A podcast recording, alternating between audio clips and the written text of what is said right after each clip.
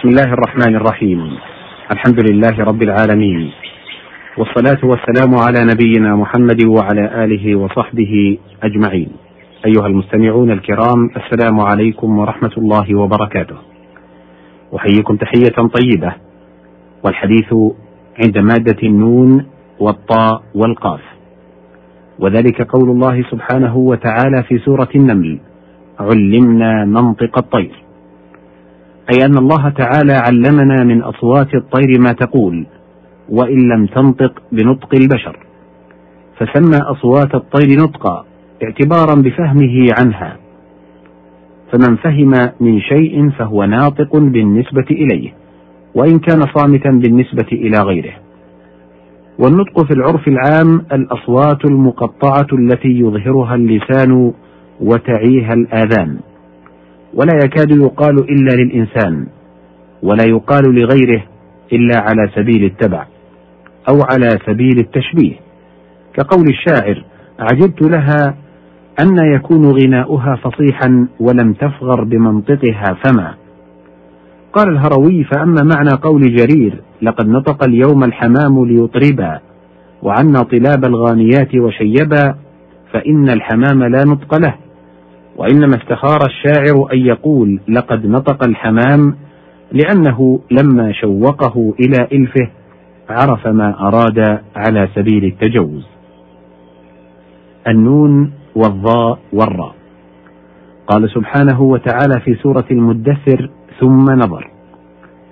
النظر في الأصل تقليب البصر وتوجيهه إلى جهة المنظور فهو بمعنى الرؤية. ثم يستعمل في تقليب البصيرة. فيكون بمعنى التفكر.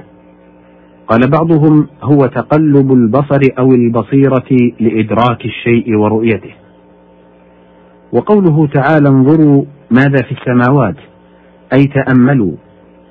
وقال بعضهم إذا عدي بنفسه كان بمعنى الرؤية وإذا عدي بإلى كان بمعنى الميل وإذا عدي بفي كان بمعنى التفكر. وقال آخرون استعمال النظر في البصر أكثر عند العامة وفي البصيرة أكثر عند الخاصة. وقيل نظرت إلى كذا مددت طرفي إليه رأيته أم لم تره. النون والعين والسين. قال سبحانه وتعالى في سورة آل عمران أمنة نعاسا النعاس مبادئ النوم وهو بمعنى السنة. قال عدي بن الرقاع واسنان أقصده النعاس فرنقت في جفنه سنة وليس بنائم. وقال الراغب النوم القليل. كذا قال وهذا البيت يرده فإنه نفى عنه النوم وأثبت له النعاس. النون والعين واللام.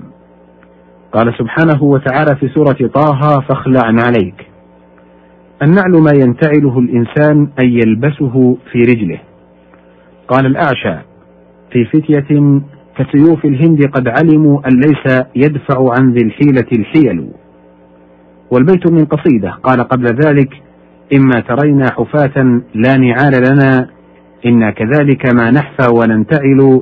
في فتية كسيوف الهند قد علموا أن ليس يدفع عن ذي الحيلة الحيل.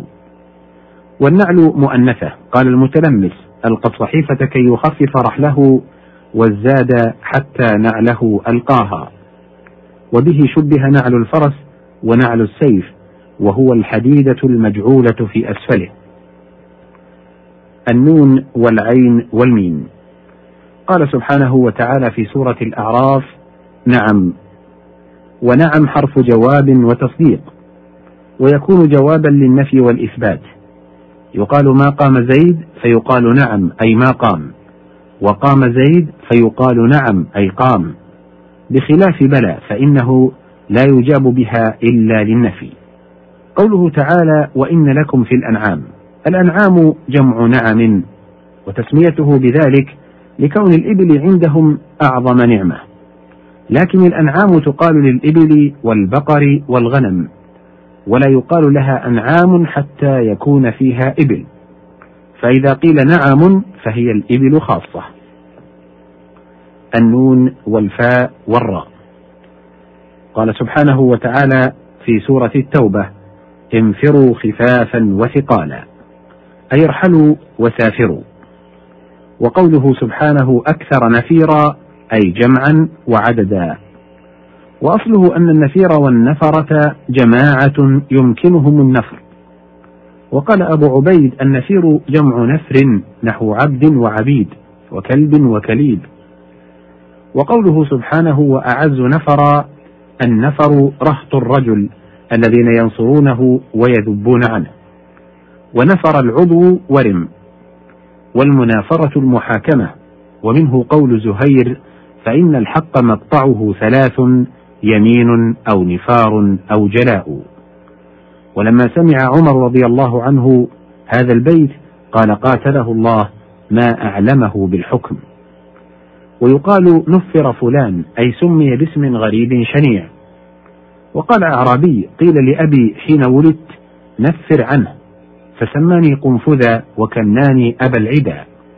وذلك أنهم كانوا يزعمون أنهم إذا سموا بذلك نفر عنه الشيطان. النون والفاء والسين. قال سبحانه وتعالى في سورة آل عمران كل نفس ذائقة الموت. النفس هنا ذات الشيء. وقال أهل اللغة النفس في كلام العرب على وجهين. أحدهما قولك خرجت نفس فلان أي روحه وفي نفسه أن يفعل كذا أي في روعه والثاني أن معنى النفس حقيقة الشيء وجملته. يقال قتل فلان نفسه.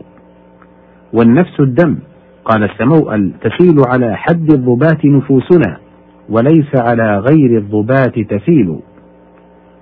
وقوله تعالى وفي ذلك فليتنافس المتنافسون أصل المنافسة مجاهدة النفس للتشبه بالأفاضل من غير إدخال ضرر على غيره. وشيء نفيس بمعنى منفوس به أي مظنون وتنفس الشيء اتسع ومنه قوله تعالى والصبح إذا تنفس ومنه حرف التنفيس عند النحويين لأن فيه دلالة على طول الزمان وتراخيه عن الحال. والنفس الريح الداخل والخارج من البدن من المنخر والفم وهو كالغذاء للنفس. وبانقطاع النفس انقطاع النفس وبطلانها. وتنفست الريح هبت.